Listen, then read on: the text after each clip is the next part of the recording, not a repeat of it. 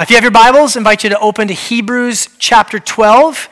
For any of you who may be new, we've been going through the, the book of Hebrews for over a year, and we are going to finish out chapter 12 today, and then that means we've only got chapter 13 left. We're kind of down to the final section of this magnificent book of the Bible we call this series the sermon that God wrote because this letter, this, this book of Hebrews, was originally a sermon that was preached, and then it was written down, it was transcribed and passed out to other churches, and we don't know who the human author is. The, the human author is anonymous, but we know that all scripture comes from God, and so that's why we called it the sermon that God wrote.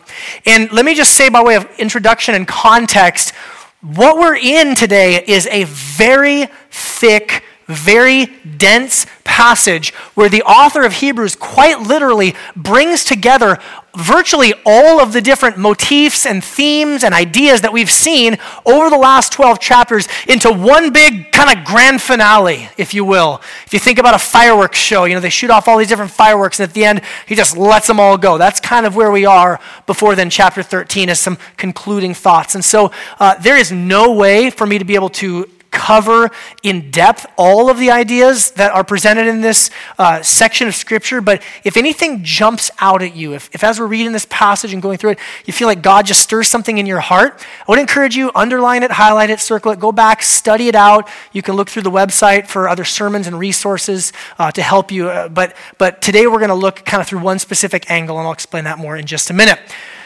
As always, I'd like to read the passage, pray, and then spend some time unpacking it together. Hebrews 12, beginning in verse 18. For you have not come to what may be touched a blazing fire, and darkness, and gloom, and a tempest, and the sound of a trumpet, and a voice whose words made the hearers beg that no further messages be spoken to them. For they could not endure the order that was given if a beast even touches the mountain, it shall be stoned. Indeed, so terrifying was the sight that Moses said, I tremble with fear.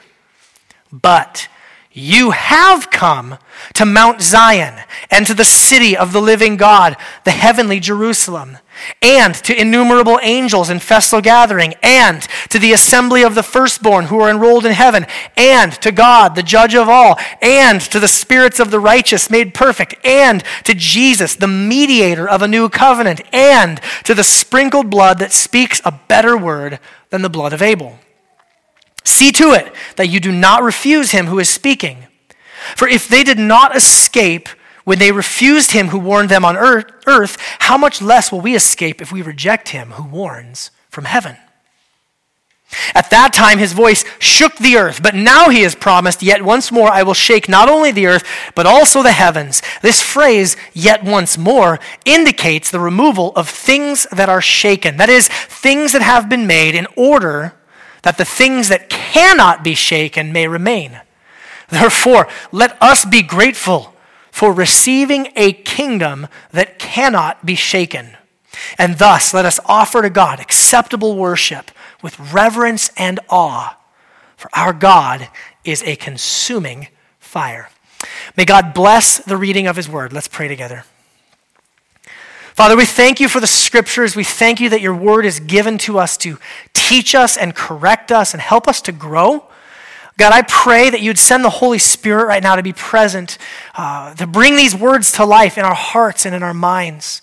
God, would you help me to only teach that which is in line with your truth? And God, would you, uh, with this, this really dense passage, God, would you help bring to life in our own hearts and minds the things that you want us to uh, take away? And God, in particular, I pray that we would not just think today about Jesus, but we would actually feel deeply in our hearts and in our, in our, in our bodies, God. We would just ex- experience these emotions and these feelings that you point us to in this passage. We pray this all in Jesus' good name and for his sake. And everyone said, Amen. Let's talk about emotions a little bit.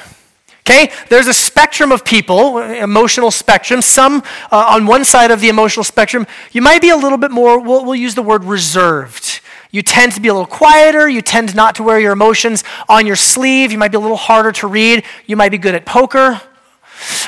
Some of you, other, uh, other people, you wear your feelings on your sleeve. You're what we'll call expressive. And when you're feeling something, you know it, people know it, and the people you're playing poker with probably know it as well. Okay, so, so look, just a quick poll, quick survey, informal survey. Raise your hand if you tend towards the more, we'll say, conservative side of the emotional spectrum. How many of you? Okay? Some of you are nervous to even raise your hands right now. I get that, okay? How many of you are much more on the emotionally expressive side of things? Okay, and Jesse had her hand up before I was done asking the question. Some of you wanted to hoot and holler as I asked that question. There's kind of a range uh, that we experience as people. The subject of emotions actually are really important in the Bible. Emotions are really important in the Bible. You start reading through the Bible, you come across verses like Nehemiah 8:10 that says the joy of the Lord is our strength. Think about that, the joy of the Lord. That's not just the joy that we get from the Lord, that's the joy that belongs to the Lord himself. How many of you know that our Lord is joyful? Psalm 21, the, the, the, psalmist says, You make him glad with the joy of your presence, meaning being close to God brings joy. Or the Proverbs that talk about a joyful heart is good like medicine. We also see verses uh, like in Ecclesiastes where it says that a sorrowful, uh, sorry, sorrow is better than laughter, for by sadness of face is the heart made glad. Isn't that an interesting verse? That the, the writer of Ecclesiastes, King Solomon, says sorrow is actually good. Because by experiencing sadness, by being honest about the, the brokenness in the world, we actually get to experience greater joy later on. You hear uh, verses like, the Lord will speak peace to his people. How many of you could use some peace in your life? Proverbs 10:27, the fear of the Lord prolongs life. Or Ecclesiastes 3, the classic verse that many of you probably know. It talks about everything. There's a season, a time uh, to weep, and a time to laugh, a time to mourn, a time to dance. Feelings are important. Feelings are important to the people of God. And the emotions that we express and, and, and how we emote is important to God. Now, let me just talk briefly about emotions in general for a second before we really dive into this passage, because I want us to understand a few things. The first thing we need to understand there's a little bit of a debate about what emotions really are. And the two main theories are, are, are cognitive theory or non cognitive theory. And those are just really big or fancy words, really meaning do we experience emotions and then think about it, like non cognitive? Are we, are we responding to something? Or, or do we think about things, have beliefs about things, and then respond? I think there's some truth actually to both. I think there's some problems with both. If you believe in just pure non cognitive theory about emotions, then all you are is programmed for response. And your emotions are just what come out of you, and you can't be responsible for them. They're just my emotions. It's just how I feel, and you can't ever take responsibility. So you think, come to cognitive theory. Well, the, the problem with cognitive theory is we don't always just sit down and figure out what our emotions are going to be, do we? Do you ever just find yourself caught off guard by your emotions? You ever surprised by your emotions? You ever surprised by your wife's emotions? You were surprised by your husband's emotions. I remember having a conversation one time with, with uh, my 10 year old, and, and we'd had a, there was some sort of a conflict, and there was some discipline, and she needed to talk through some things. We're sitting together on the couch, and it'd been, a, it'd been like an hour, long conversation. And she'd wept, and she'd cried, and we'd snuggled, and then she goes, she kind of brushed it off, and she goes, Dad, you know how sometimes after, you know, we fight, and then we pray, and we cry, and we snuggle? I just want to cry some more because it feels so good. I'm like, oh my goodness, like it's just so different from my experience in life. I need to pay closer attention here. I think when it comes to cognitive or non cognitive uh, emotion, I think that the Bible would very clearly say yes, our thought life and our, our, beliefs influence our emotions, but sometimes there's things that just come up and out of us. There's a, a book called Faithful Feelings, the author Matthew Elliott. I really like how he expresses this. Think about this. He says this Emotions cannot be forced or had on demand, it is impossible to close your eyes, grit your teeth, and say, I will now have joy, and as a result, feel joyful.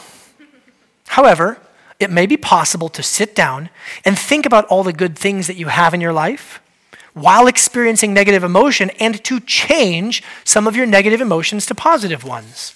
You cannot change the emotion by dwelling on the emotion itself, but you can change the emotion by dwelling on and changing the beliefs and evaluations that lie behind it. I think that's really well put. Second thing you need to understand is emotions are culturally shaped. Emotions can be very culturally shaped. Uh, some of you know, you know, that there are cultures in the world today, in particular in the Middle East or African cultures, where when somebody dies, they literally have a week long funeral and people publicly mourn and wail in the streets. In fact, there are people known as professional mourners who you can hire to come to your family funeral and cry for you to help get the party kicked off. I'm not making that up. Being around somebody else who's crying can help spur on emotion. Now, some of you were raised in families where, where maybe emotions were on the extremely conservative end of things. We don't really laugh, we don't really cry, we don't really talk much. Oh, yes, that's very sad. Okay, very moving on. And others of you, then you married somebody who comes from the other opposite end. Anybody ever have that experience? You know, your, your, your, your two spouses, you come from completely different families when it comes to expressing emotion. So emotions can be culturally shaped. We can have greater or lesser experience of them depending on our upbringing, depending on our culture, depending on our background. And then, number three, there are many fallacies about emotions that we believe, and some of them even in the church. So, stop me if you've heard any of these ones. Emotions can't be trusted, so they should be avoided. Okay? Now, let's think about that for a minute. Emotions can't be trusted. Can your emotions be manipulated?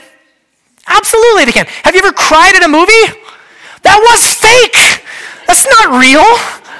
My personal favorite of that is when you have a dream that you got into a fight with somebody and then you wake up and you're mad at them. And you're like, but that was just a dream I had. I have no, even, no reason to even actually be mad. Yes, your emotions can be manipulated. Yes, your emotions are not always the best barometer by which to base your largest decisions in life, but that doesn't mean that we need to shut off our emotions. We are created in the image and likeness of God. God is described as a loving God, as a passionate God, as a, as a joyful God. All of these things come out of being created in the imago Dei. So we shouldn't avoid emotions. We should seek to have them be shaped in the right way that God wants them to be. Another fallacy. Here's a great one. Love is not a feeling, it's an action. Love is, love is not a feeling, it's what you do. As like the great theologians DC Talk said, love is a verb, right? Are getting amen from any of my old school Christian hip hop fans in the room? Okay, good. Now, here's the thing yes, yes, real love is more than a feeling. Yes, real love will lead to action. But love is not just what I do for you. Yeah, there's feeling involved. There's the heart is involved. There's passion involved. There's joy that's involved. Here's one, maybe not so much in our church, but other churches. Here's, here's one you might hear. Negative emotions are to be avoided at all costs. You should never be sad. You should never be upset. You should never be, you know, depressed. You should never, you just avoid all negative emotions. There are, even, there are even many so called preachers who've made a very lucrative career out of telling you that you can experience every single day like a Friday and just be happy all the time. To which I say, nonsense. Jesus was known as the man of what? Sorrows, acquainted with grief. You, you, you, you, in the pages of the Bible, you will find people, men, women, who are incredibly honest to not experience any sadness, to not experience any negative emotions, is to be uh, either deceived or lying about the nature of the world. The world's a broken place. Amen? And there are times when we should feel sadness and sorrow. Last one. Here's a, here's a particularly um, common one that I hear, not only from, from some Christians, but largely uh, those who are not Christians. Emotions are purely neutral, they're neither good nor bad. That would be non cognitive theory taken to the nth degree. The, the, the, problem with that is then it absolves you of any sort of responsibility for your emotional reactions. I'm sorry I flipped out at you and ran you off the road with my truck. That's just my emotions. They're neither good nor bad, they're neutral. No, I would actually argue that the Bible says the exact opposite that our emotions are either positive or negative. They are either building others up in love or they are destructive. They are glorifying to God or they are self fulfilling. The Bible says things like the, the anger of man does not produce the righteous life that God desires for us. It talks about having righteous anger. Here's, here's the big idea, really, of our passage today, and, and, and of what I'm trying to get across to you is this emotions play a significant role in the life of a Christian. And the closer we draw to Jesus, the more these emotions will be healthy, God glorifying, and in proper relation to one another. I want to say that again. I'm going to read it again. Emotions play a significant role in the life of a Christian. Amen? I mean, you can actually help this sermon be better by even like using some of those emotions, right? And the closer, here it is. This is the, this is the real key point right here. The closer we draw to Jesus, the more these emotions will be healthy, the more they will be God glorifying instead of self glorifying and in proper relation to one another. And let me just say, this is so important for us. In the United States of America in 2016, have you seen any out of balance emotions at all recently? Never? Okay. I mean, whether it's, I mean, was a member after the first service came said, You should just go up and endorse both Hillary and Trump and then say that you really love what Colin Kaepernick's doing and then call him an idiot. And then you just have everybody mad and then we could all really get into the Bible. Like, there are so many opinions running rampant right now, uh, social media and otherwise, so many people who are just living in a perpetual state of anger and outrage. And, and there are so uh, many forces at work here to, to try to polarize us, to divide us. How many of you think the world could use some Christians who have been impacted by the gospel and have their emotions seated in a good place where we can be God glorifying? You guys think the world could use some of that? I think this is important for us. So, now that I've maybe angered all of you, um, let's do this. We're going to see three predominant emotions in this passage. We're going to see the fear at Mount Zion, we're going to start Mount Sinai. We're going to see the joy of Mount Zion. There's kind of a mountain, a contrast of mountains there, and then lastly, the confidence of heaven. So let's pick back up in verse 18 and talk about the fear of Mount Sinai. The author of Hebrews writes, You have not come to what may be touched, a blazing fire and darkness and gloom and a tempest and the sound of a trumpet and a voice whose words made the hearers beg that no further messages be spoken to them. This is an intense moment that the author of Hebrews is referring to. For they could not endure the order that was given if even a beast touches the mountain, it shall be stoned. That means put to death, killed with rocks being thrown at it. Verse 21 Indeed, so terrifying was the sight that Moses, even Moses, said, I tremble with fear. The author of Hebrews is referring to the meeting between God and the people of Israel at Mount Sinai. The, the, the, name Sinai is not used in this passage, but it's obvious what he's referring to. God has set the people of Israel free. The, the plagues have wiped out the Egyptians. They passed through the Red Sea. The Red Sea passed over the army. The, the people have now come into the wilderness and they go to the mountain where God is going to meet with them and He's going to give them the Ten Commandments. God says, I've rescued you. I've delivered you. I've adopted you as my people. I love you. And now I'm going to teach you how to live. And they come to the mountain and it almost reads, not only this passage, but if you go look back in Exodus, it almost reads like Sinai is behaving like an active volcano.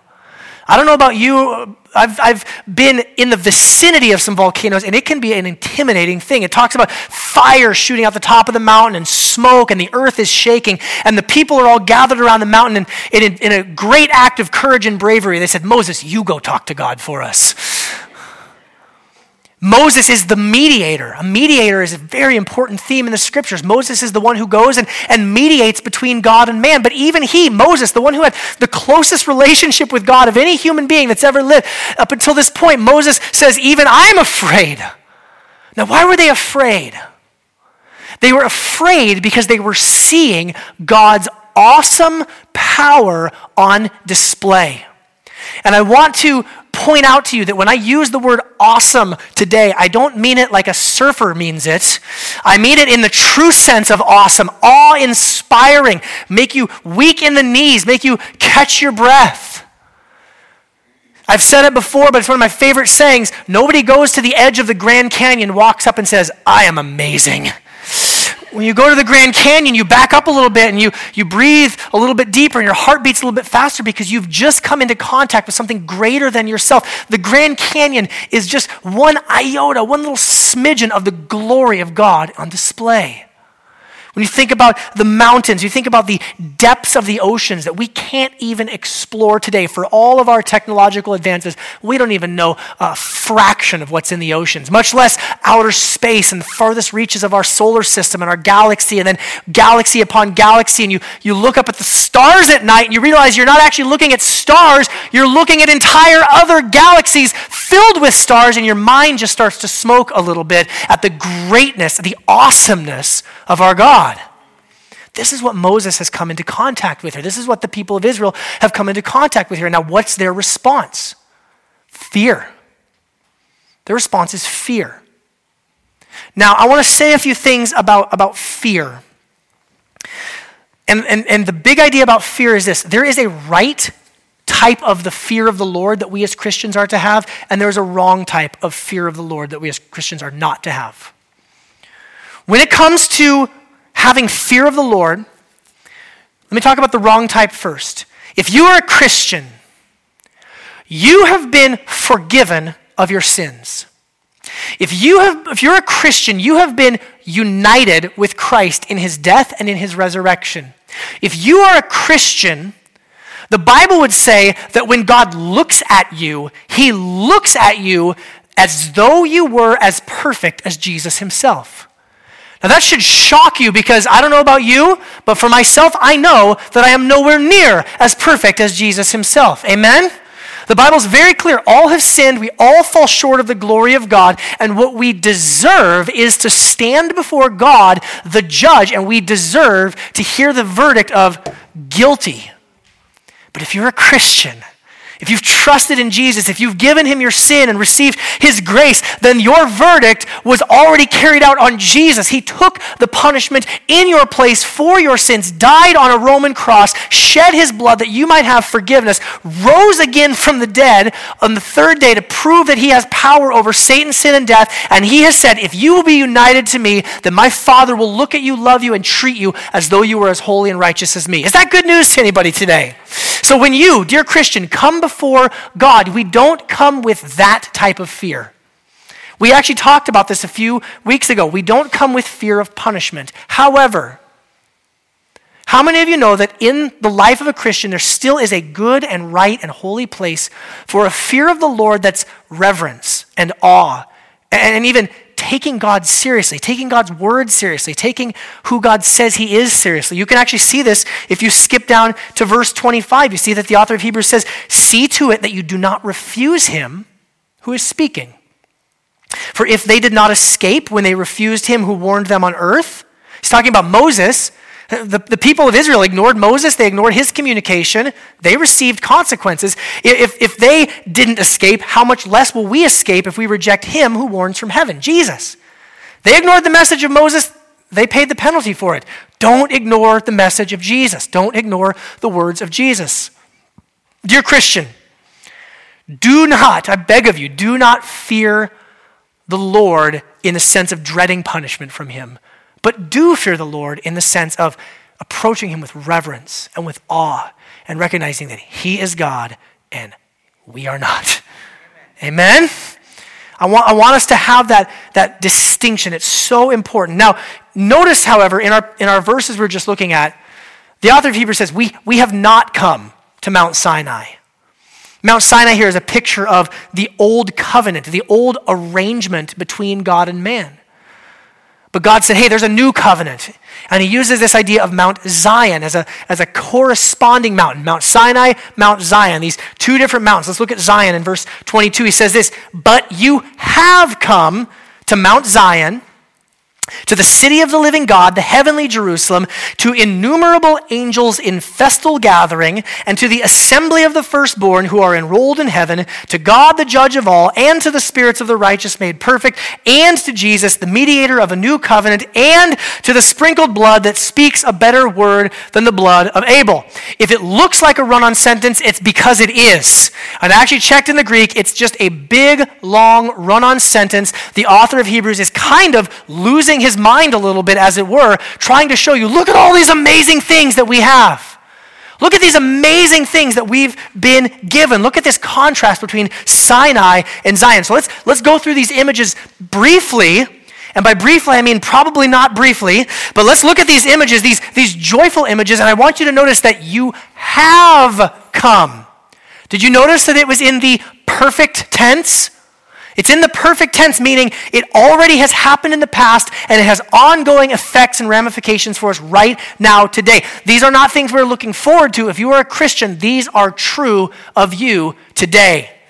So it says, You have come to the first one is this Mount Zion, the city of the living God, the heavenly Jerusalem. The city of the living God and the heavenly Jerusalem. Jerusalem was the capital city of Israel. And if you look throughout the scripture, it's a really important city. We see that uh, the king of Salem or Jerusalem was Melchizedek. You guys remember our boy Melchizedek? We talked about him a little bit back in Hebrews chapter 7. Melchizedek was the king of Salem. He came out, he had bread and wine with Abraham, and he was the king of peace, the king of Salem.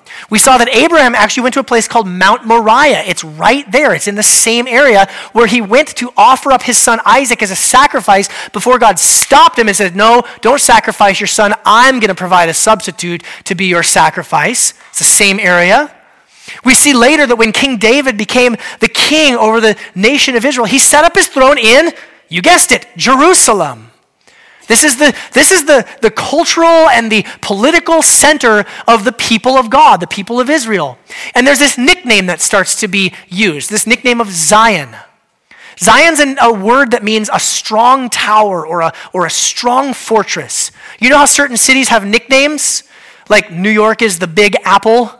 Why? I don't actually know, but it is. Or Seattle's the Emerald City. That one actually makes sense. These cities have different nicknames. Well, Jerusalem, the nickname is Zion. And you read, especially in the Psalms or in the poetic language, that Zion is where the hope of God's people is. Zion is where God comes to be with his people. Zion is the city that you go to in order to be with God. You get to have a relationship with God. God's in Jerusalem, God's in Zion.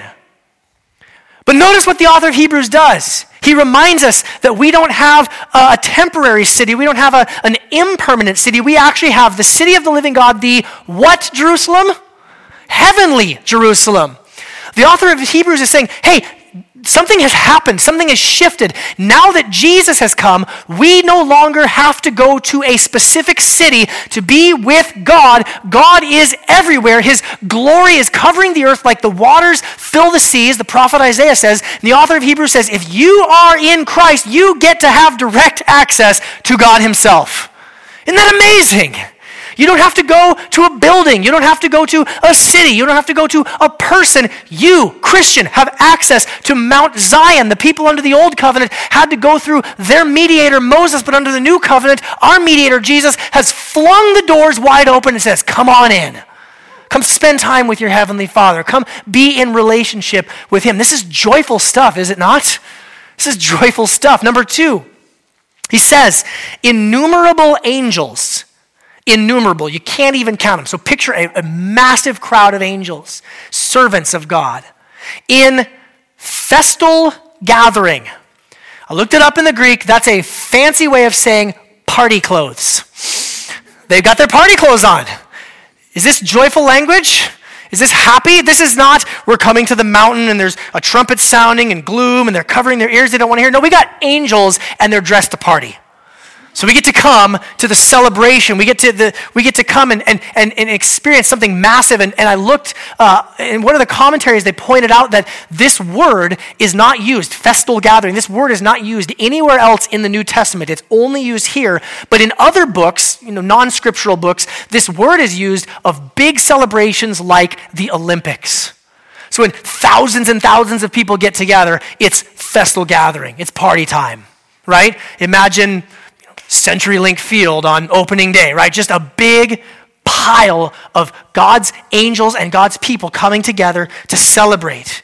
Is this joyful? I think this is joyful. Number three, the assembly of the firstborn who are enrolled in heaven. This, this one for me really jumped out because talking about being enrolled in heaven, the idea of, of God knows who his people are. God knows who his children are. He knows them by name. God has a list. You're, if you're a Christian, your name is written in the Lamb's book of life, the, the, the book of Revelation talks about. Your name is written down. God knows you. But it says the firstborn, the assembly of the firstborn. Now, again, I'm, I'm doing a little word study, and I'm not trying to say any of this to impress you, but this is something that I found absolutely fascinating. The word firstborn for us in English, we, the way we pluralize firstborn is we just leave it alone. Makes a lot of sense. Great system, English. But when you look in the Greek, that is plural. Firstborns. Now, according to common sense, how many firstborn can there be? One. Yeah, you guys are you guys are nervous. I'm not trying to trick you. There can only be one firstborn. The Bible would say that Jesus is the firstborn of God. The, the famous verse, John 3 16, for God so loved the world, he sent his only begotten Son, his one and only Son, his monogenes Son, the, the utterly unique Son of God. That's Jesus. Jesus occupies the position of the firstborn. But, but, what Jesus himself has said is that when you trust in Him, when you place your faith in Him, when you receive His salvation, you receive His forgiveness, and you receive His grace, that you get treated like a firstborn son.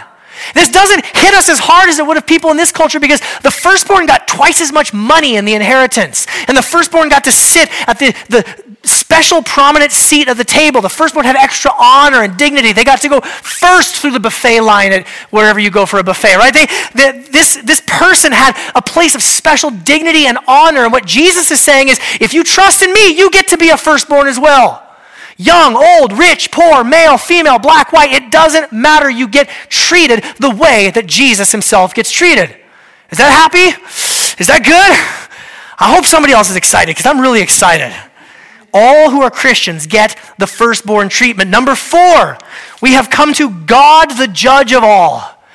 And just right now, in some of your minds, you heard that record needle scratch sound like, oh man, it was so happy up until this point. Actually, this is very joyful as well. Let me explain why. Uh, we already explained the idea that, that when we as Christians come before God, He's not our judge. We don't now relate to God as judge. The judgment, the sentence was carried out on Jesus. We now relate to God as our loving Father. But God still is the judge, He's the judge of all. And with that language of judge, we, we often think of it in, in terms of punishment, and that's, that's true, but there's more to it than that. A judge is someone who has to sort things out. A judge is someone who has to figure out what's right, what's wrong, messy situations. You ever had a messy situation? You ever had somebody come into a messy situation and try to help and then they just make it worse? You ever had somebody come into a messy situation and they actually were able to really help and untangle the knots? That's what we're talking about here. We who are Christians get to come before God, who is the judge of all. And the joy here is that He's the one who's going to sort it out. You know, we're all looking for a political leader who can untangle the knots that we've made in this country. We're looking for governors and presidents and politicians who are going to solve all of our problems and really lead America forward or whatever. But listen, there are some knots that no human being is able to untangle. They have to be untangled by the Son of God Himself, Jesus Christ. This is why it's good news that we get to come to God, who is the judge of all. It means He's going to sort it out. It doesn't mean we're lazy or passive or inactive. It just means that we don't have to have our hopes dashed when yet another politician fails to fix the world. God's the judge of all. God's the one who is uniquely qualified to untangle all of the knots that we've created. Amen? Number five, we've come to the spirits of the righteous made perfect. Wow. Hey, that's you, Christian. Just let that weigh on you for a minute the righteous made perfect. How many of you'd like to, you know, introduce yourself to somebody? You go visit a new community group this week. Yes, hello, how's it going? My name's my name's John. I'm righteous, made perfect. it's a little, little presumptuous, maybe. But listen, if you're a Christian, again, your status, the declaration over you is you're righteous. You're righteous. Oh, yes, you're still a work in progress. Yes, you're a hot mess. We all know that. But, but when God looks at you, again, the status is you're righteous. And he's, he's called you into a place of perfection. He's working on you. God's not done with you. God's not given up on you. I don't care how, uh, especially how old you might be. Some of you, as, as you get into later years of life, you might think, man, I've been this way forever. I've struggled with this sin for a long time. You know what? To the Lord, a day is like a thousand years. It doesn't matter if you struggle with the same sin for 20 hours or, you know, 20 years. God is faithful to complete the work that he starts in you. Don't give up on His work in your life. Walk in step with the Spirit. You are the spirits of the righteous made perfect. And here we are. We're part of it. We're part of this assembly. Number six, we have come to Jesus, the mediator of a new covenant. We spent a lot of time uh, unpacking the idea of covenant. Again, I, I don't have an entire extra sermon to devote to that, but covenant is the, the terms of arrangement in a relationship. How are we going to relate together? Under the old covenant, God gave this old covenant under Moses, under the law. It was external, it was, it was based on, on, on our performance, it was ultimately based on God's grace, but God gave the law to show that what was really needed was a deeper law, the law of Christ. And now, under the new covenant, if you're a Christian, the promise is you actually have God's law written on your heart, and His Holy Spirit is at work within you to transform you and change you from the inside out so that you want to obey His law. Is that good news? The, we've come to this new covenant. We've come to Jesus, the mediator. The only way we are going to relate to God is through Jesus. I, I love uh, all of you in this room, but some of you have bought into this cultural lie that there are many paths to God, there are many ways to relate to God, but Jesus was very black and white about it. He says, I am the way. If you are going to relate to God the Father, you must come through me. Jesus is the mediator. The Apostle Paul writes to Timothy, There is only one God and one mediator between God and man, the man Jesus Christ. It's only through him. And if you are a Christian, you've come to him, you've, you've stumbled across the doorway to life. You've stumbled across the only way that you're going to know that your sins are forgiven and that you're right in relationship with God. Oh, you, you might have been seeking for God, but guess what? God's the one who found you. You were stumbling around in darkness. You were dead in your sins and trespasses. God reached down, went zap, made you alive in Christ Jesus, and there you are. You've come to Jesus, the mediator. Let that fuel your joy. And number seven, we've come to the sprinkled blood that speaks a better word than the blood of Abel. This, this was my number, uh, my number two most impacting thing just from studying this this week. The blood of Abel. You guys remember the story of Cain and Abel? Early, early, early in the Bible. Cain murders his brother Abel. And the Bible says that the blood of Abel cried out from the ground. God heard Abel's blood crying out, Justice must be served. Justice vengeance, restitution. The scales are uneven. There must be an equaling of the scales. We're very concerned with, with justice, even right now. Justice is a big topic of conversation in our culture. Justice is good, but friends, you know what's even better than justice? Mercy, grace, love, forgiveness. The blood of Abel cries out for justice, the blood of Jesus cries out mercy forgiveness. If you've, if you've placed yourself under Jesus, if you've placed yourself under his blood, his blood cries out, you're forgiven. Not that justice has been served, justice has been served by Jesus, but now more than that, you've been given grace. You've been given the gifts of heaven. You've been given the treasures of heaven. Friends, I don't know about you, this is some joyful stuff. William Lane, uh, one commentator, summarizes it this way. He says, Every aspect of this vision provides encouragement for coming boldly into the presence of God. The atmosphere at Mount Zion is festive. The frightening visual imagery of blazing fire and darkness and gloom fades before the reality of the city of the living God, the heavenly Jerusalem. The cacophony of whirlwind and trumpet blast and a sound of words is muted and replaced by the joyful praise of angels in festive, festal gathering.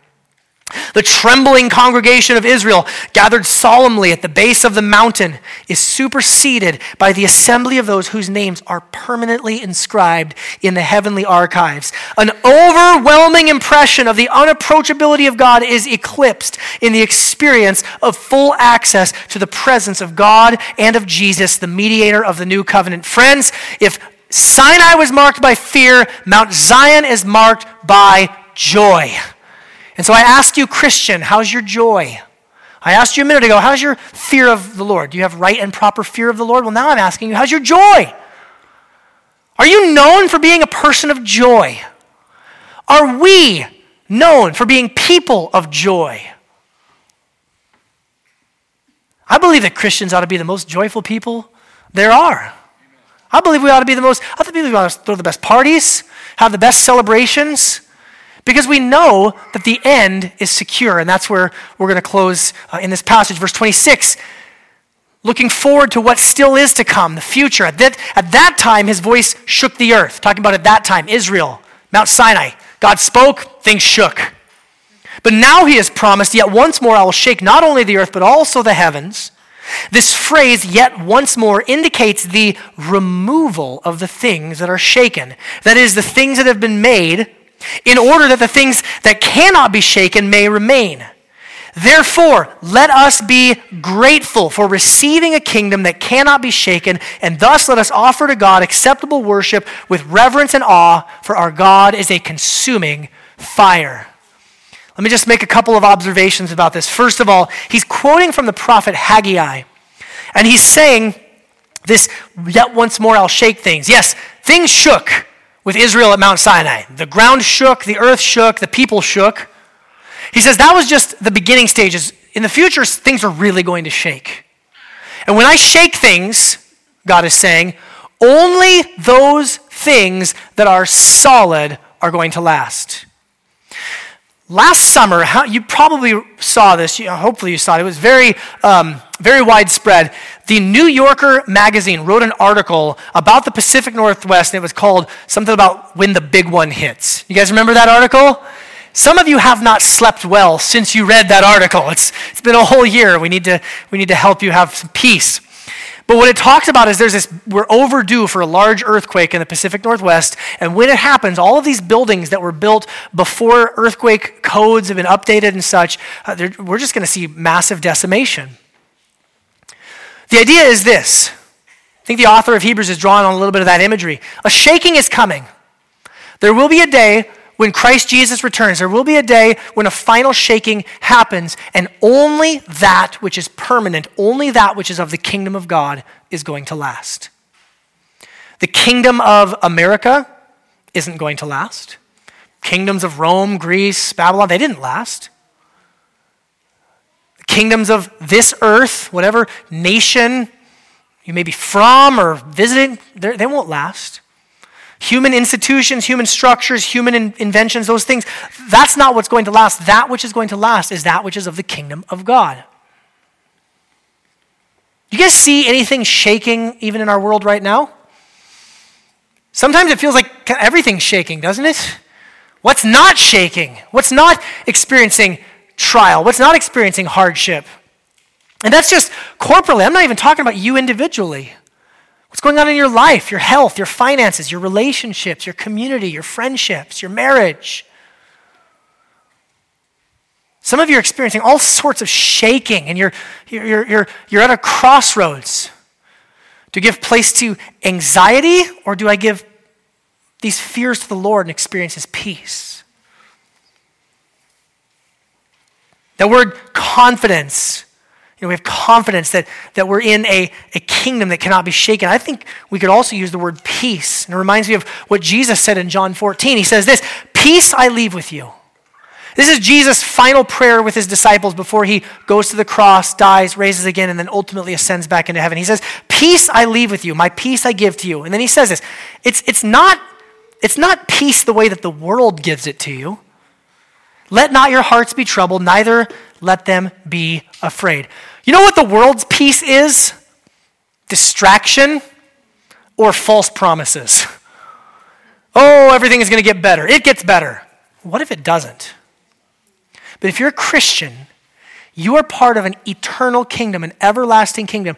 It does not ultimately matter in the ultimate sense who gets elected president this fall. It does not matter what happens on the stock market. At the end of the day, it doesn't matter what happens in your relationships. It doesn't matter what happens to your health. If you are part of a kingdom that cannot be shaken, you're going to be okay.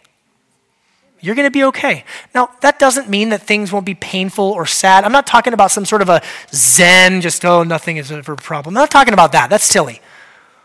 What I am talking about, though, is despite the highs and lows of life, despite the emotions that come and go, you, dear Christian, can have peace and can have confidence that what God says is true and that this world is heading to a conclusion. And if you're a Christian, guess what? You're going to be at the wedding supper of the Lamb and you're going to spend eternity in the presence of God, free from sin and death and destruction for all of eternity. That's good news, amen? That ought to give you some confidence. That ought to give you some peace. And then you notice that the author of Hebrews concludes with these three more emotions. I had the three big ones, but he snuck these other three ones in. Since he did it, I'm just going to do it. I'll just sneak these in real quick. He says, let us, let us be grateful for receiving this kingdom. Are you grateful? Are you thankful? thankful that Jesus is who he says he is, thankful that his kingdom is secure. He says, let us offer worship, acceptable worship to God. Worship is not just singing. We, we, often, some, we often call the, the singing part, we say, let's worship. Listen, worship is how you live your life. Yes, singing is part of worship, but worship is how you live your life, how you, how you give your finances, how you care for the poor, how you treat your neighbor, how you love someone with whom you're uh, in disagreement with. That's worship, being transformed by the renewing of your mind, as the Apostle Paul says. Let's worship God. Let's give him our very best in response. And then he says, let's do this with reverence and awe. For our God's a consuming fire. Do you have reverence for God? Do you take him at his word, or do you say, well, I think God should be more like this, and you fashion God in your own image? Let me just close with this couple of questions. What gets your emotions running? What gets you fired up? What gets you excited? Some of you this afternoon, service is done, you're ready to go home, and you're going to flex those emotions and test them out this afternoon as the Seahawks just embarrass the Miami Dolphins, right? Some of you are ready. Now, listen, there is absolutely nothing wrong with celebrating and partying and having fun and expressing emotion over a football game. Just please remember that that is a fraction of a taste of the party that awaits us in eternity with Jesus. May your, may your buffalo wings be Christ focused this afternoon, okay? I mean that in all sincerity. What gets your emotions going? What, what do you fear? When it comes to God, do you, do you fear Him properly or do you still fear punishment? What gets you joyful? What gets you joyful? What gets you excited is the fact that your name is written in the records of the firstborn of heaven. Does that excite you? Or are you just like, well, yeah, I guess I'm a Christian. I, I'm, yay. Are you confident? Do you have peace? Or when you read the next article about what doom is coming to America when the political candidate on the opposite side of the aisle from you wins, are you, are you just ruined and your day is gone and you're mean to your kids and you kick the neighbor's dog? Like, where's your peace? Where's your confidence? I'm, I'm being hyperbolic, but not very much. See, the, the, the, closer we draw to Jesus, the more we understand the gospel, the more our emotions will get pointed in the right direction in, in the direction of Jesus. And the more we'll be able to have these different emotions in the right proportion. Again, something I think that our world desperately needs. For those of you who are not Christians, I want to invite you into this place of having a right and proper fear of the Lord, to know that your sins are forgiven, to know that you're loved by God. And that you might have not only your mind and your, your life, but even your emotions transformed by Him. And so I invite you into that today. I invite you to respond to Him. You don't have to pray a fancy prayer. However, God invites you to respond God, I've sinned. I know I deserve punishment, but you have offered me grace, and I'm taking you up on that offer. Prayer doesn't have to be fancy, it just needs to be sincere. And I want to call all of us now to a time of response. We're going to respond uh, in a variety of ways. The first way we're going to respond is to the giving of our tithes and offerings. If you're a guest, please don't feel obliged to give anything, but, but this is something that we're going to do as worship to God. This is part of our worship to God. And notice this, this verse, I have it up on the screen. We read it most every week. 2 Corinthians 9 7 says that God loves a cheerful giver. That's an emotional word, isn't it? So, like, as you you know, text to give or as you drop a check in the offering, just go, yeah, and just cheerfully give, right? Maybe not. Don't give with, with guilt or compulsion. Just give out of joy. That's the, that's the that's the point. Let me read a few discussion questions, some things to help us this week in our community groups as we talk and speak of, uh, of these things. Number one, biblically speaking, what does a right fear of the Lord look like and how, what does it not look like? How can we help each other know and experience the right type? Number two, do you experience this closeness with God that the passage says that we have? If not, what might be holding you back? Number three, of those seven things listed that we have come to, which ones stand out the most to you? Which ones maybe you struggle to understand, need some further explanation? Which ones give you the most joy? And then, number four, things in our lives and in our world seem to be constantly shaking. And how does knowing that we're part of a kingdom that cannot be shaken give you hope and confidence and peace? And then, a couple things to pray about because we desire to be a, a church that prays. Pray that God would help us as Christians to fear Him in the right way to experience His joy and to have confidence in His plans for the future. And number two, pray for those who are not Christians that they would come into this close relationship with the God that is described in these verses. We're also going to respond through a celebration of the Lord's table. This is communion. Uh, I'll say two things about this. Number one, uh, this is for Christians. And so if you are not a Christian, I would invite you to abstain and just reflect on this, or, or even better, just give your sins to Jesus, become a Christian, and join us at the table today. And it's, it's for Christians. If you're a guest or a visitor, you're welcome to join us at the table if you have trusted in Jesus. While they're passing out the elements, I'll invite you hold on to those for a moment. We'll take this together. And then I'm going to read from 1 Corinthians 11 to reflect on what we're about to celebrate here. This is the Apostle Paul writing. He says, I received from the Lord what I also delivered to you that the Lord Jesus, on the night when he was betrayed, he took bread. He took bread. And when he had given thanks, there's an emotion, he broke it and said, This is my body, which is for you. Do this in remembrance of me. In the same way, also, he took the cup after supper, saying, This cup is the new covenant in my blood. Do this as often as you drink it in remembrance of me.